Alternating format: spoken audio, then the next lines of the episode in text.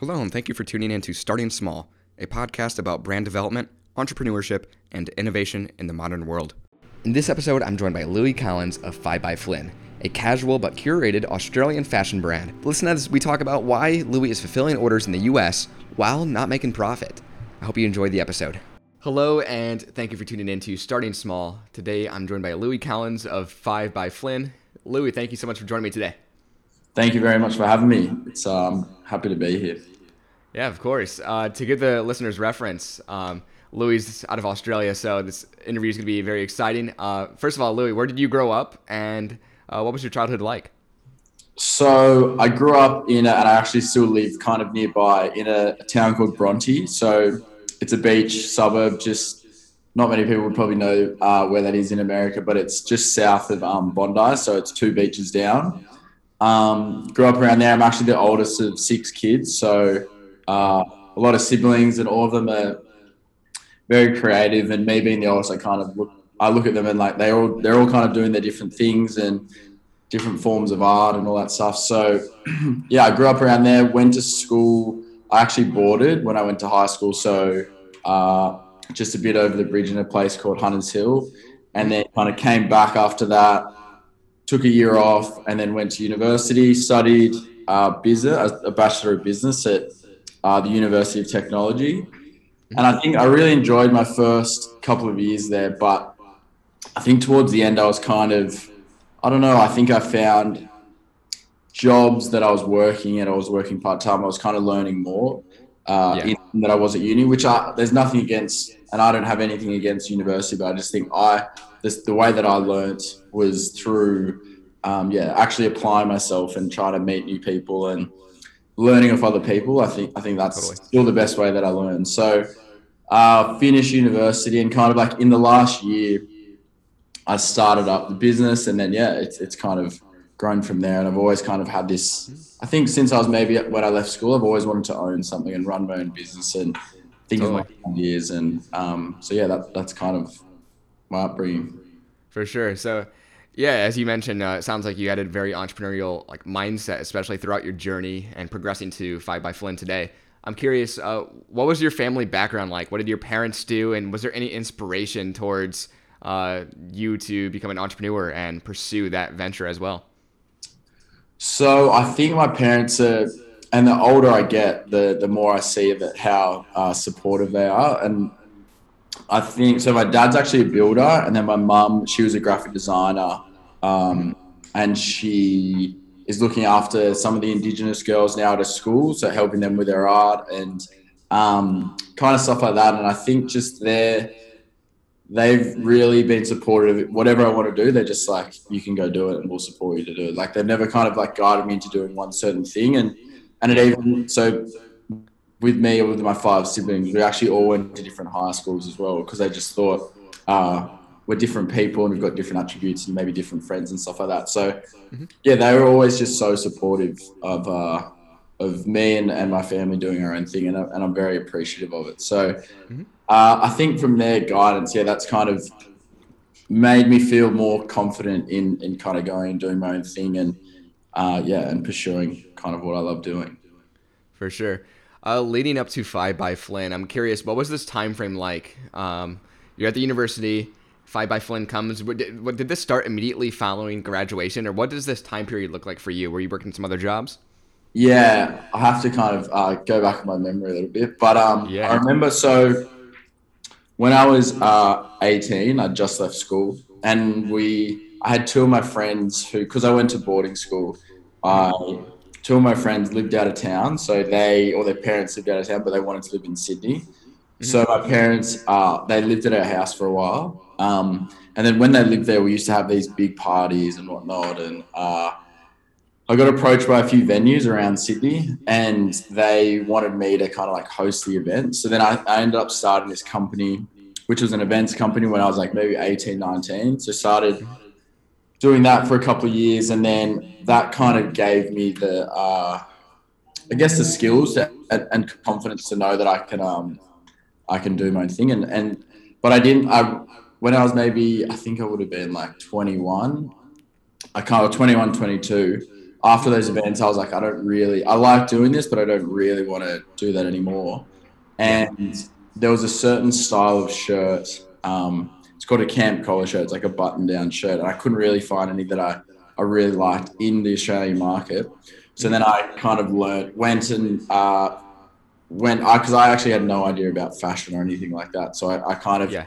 went on a bit of a journey to learn how to make make this shirt. And I got this, the first one made in um, Sydney as well. So it cost a fair bit of money. But uh, yeah, I guess I went through that process when I was about 22 whilst I was at, just finishing off um, university. And uh, yeah, and it kind of started from there. And, and I've learned obviously a lot since since starting, and I still am learning so much as well because it's just even in business, like everything. It's yeah. I feel like most businesses have the same ideas, so but they're just a different purpose. So it's it's fun being able to talk to other people and learn off them, and yeah, for sure, person. For sure. I'm curious in those early stages. Um, you're, you're designing this new shirt. Where did you look for a manufacturer to make this shirt? Were you looking for like the best price, the best developer? And how far did you go? You said you went to Sydney for this production, correct? Yeah. So uh, my dad was doing this. Um, he was making this building for just someone in Sydney, and they owned a fabric store um, in a place called Alexandria, which is kind of like a bit of like a fashion hub. A lot of fashion companies have their um, offices around there. Mm-hmm. So then I went to him, and like, and I honestly didn't really know. He just gave me a big list of Sydney because there isn't that many left in Sydney as in manufacturers. So he just gave me a big list, and I kind of honestly went and just took whatever whatever place would honestly take me. Yeah. Um, so yeah, I definitely I think I really wanted to from the very get go, or I really wanted to make a pretty premium product, and mm-hmm. uh, I think I want to position myself, yeah, not as a cheap brand. I want I want people to feel like they want to look after their piece of clothing or look after the shirt that they buy. So, yeah, I was definitely trying to look for a good quality um, manufacturer. For sure. With the design side of Five by Flynn, I, I know you guys take a very minimalistic approach. I'm curious. Um, you said you didn't have any design or uh, apparel expertise prior, but what did you look for when creating that Five by Flynn uh, design? What aesthetic did you want to present uh, for your first launch?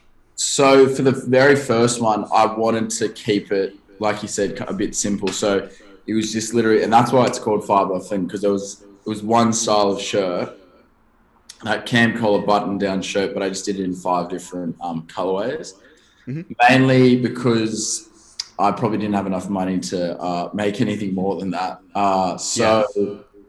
Yeah, I, I, guess the design it's it's changed a lot. Uh, I think over time, my idea of design changes and it still changes all the time. So when I first started, it was definitely like I wanted to make these clean, um, luxury kind of pieces. But then now, for example, for the summer um, 2022 range, so my our summer, but it would be your winter, that comes out in um, October, November. Like I'm, I'm trying to go for a bit more of like a colorful shirt and um, I've yeah. brought out a few in the past and they've done well. So it's kind of just my design kind of evolves as well and it's kind of learning what the market and what my customer wants and, and building off that and building around that stuff. So yeah that, that's definitely. kind of my design process and, and idea at the moment.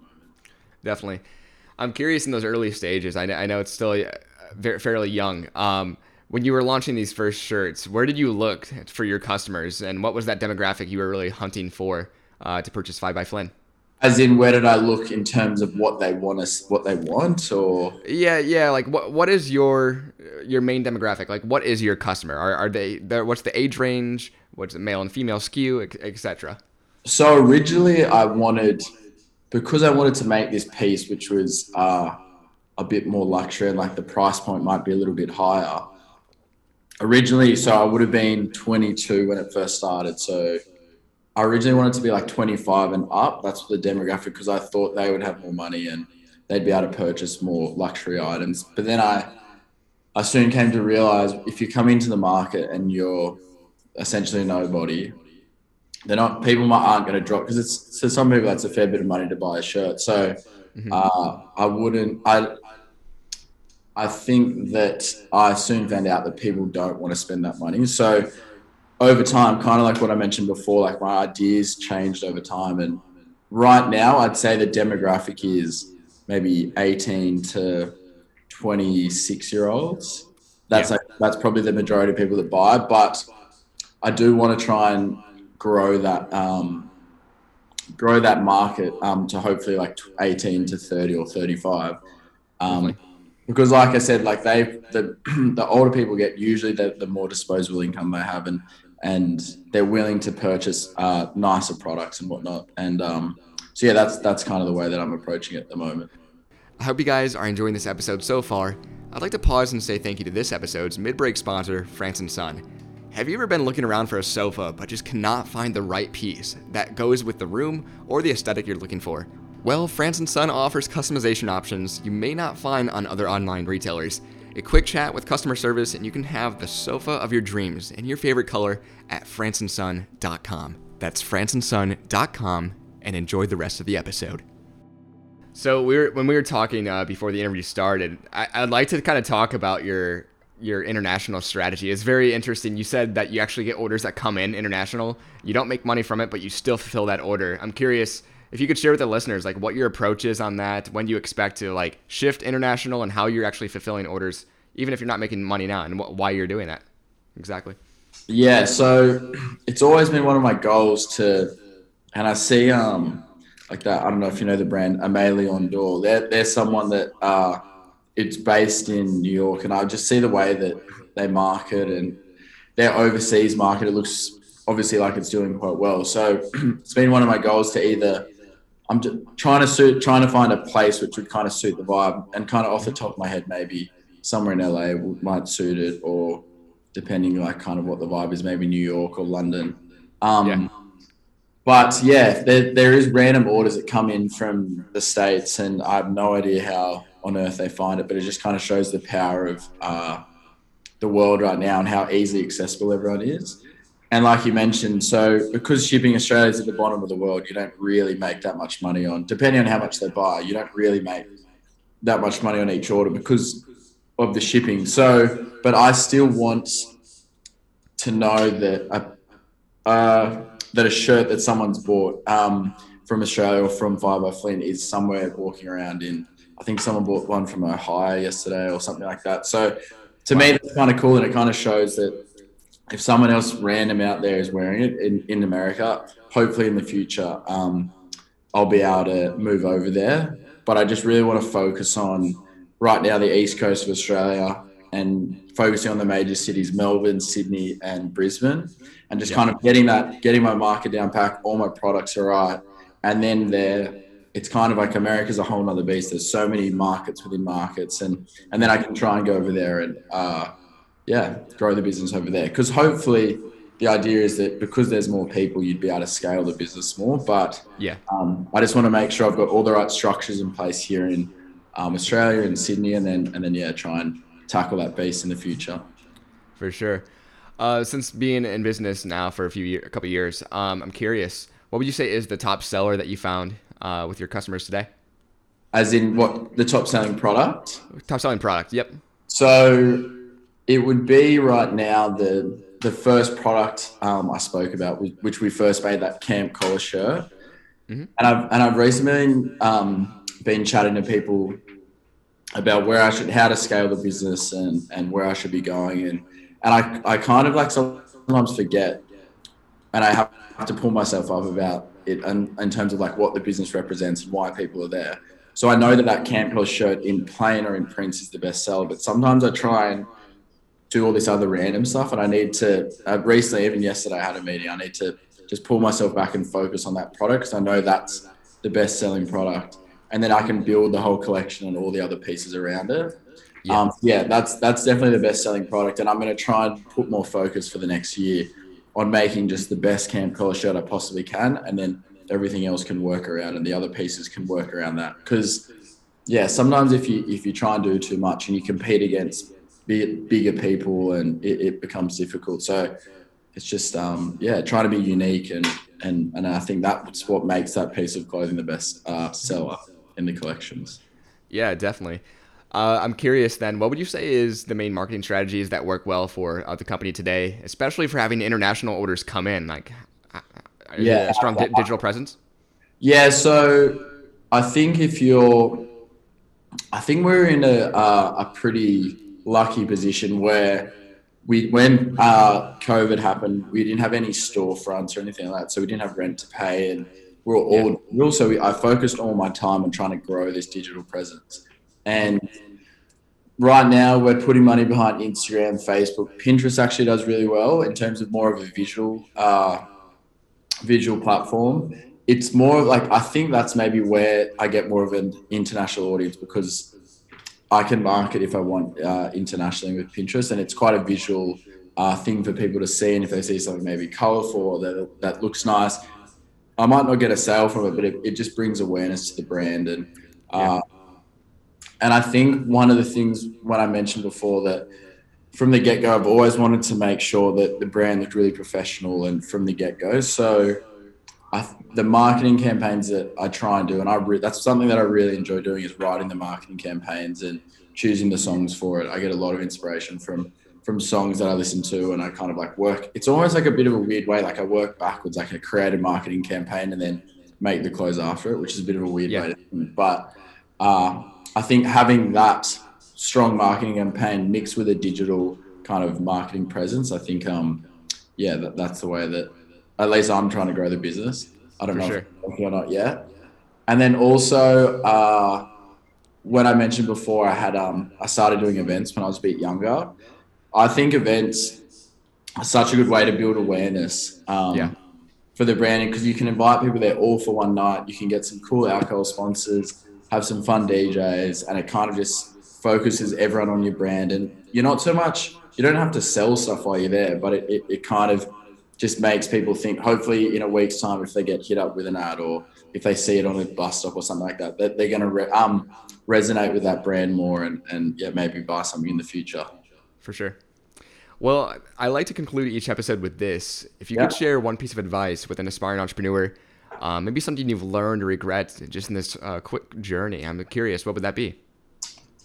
I think the biggest advice would be try and build up as many relationships as you can with people because mm-hmm. personally, I think uh, I've lent on. I think one of my skills is that I'm quite personable, personable with people, and and it's it's definitely helped me um, along the way because you're always going to have ups and downs, and it's a bit of a roller coaster. Like there's really high highs and and some low lows. So I think getting a network around you that you can bounce ideas off or ask them for advice because usually if you're going through something, there's there's someone maybe a few years ahead of you or five year five or ten years ahead of you that's already done it. Um, so yeah, I think building up strong relationships and and leaning on them when you need them, and um, yeah, and hopefully they can help you out in the in the future. For sure. Well, Louis, thank you so much for joining me. And to the listeners out there, make sure to check out 5 by Flynn at 5byflynn.com. Hey, I hope you guys enjoyed this episode around Louis' entrepreneurial journey.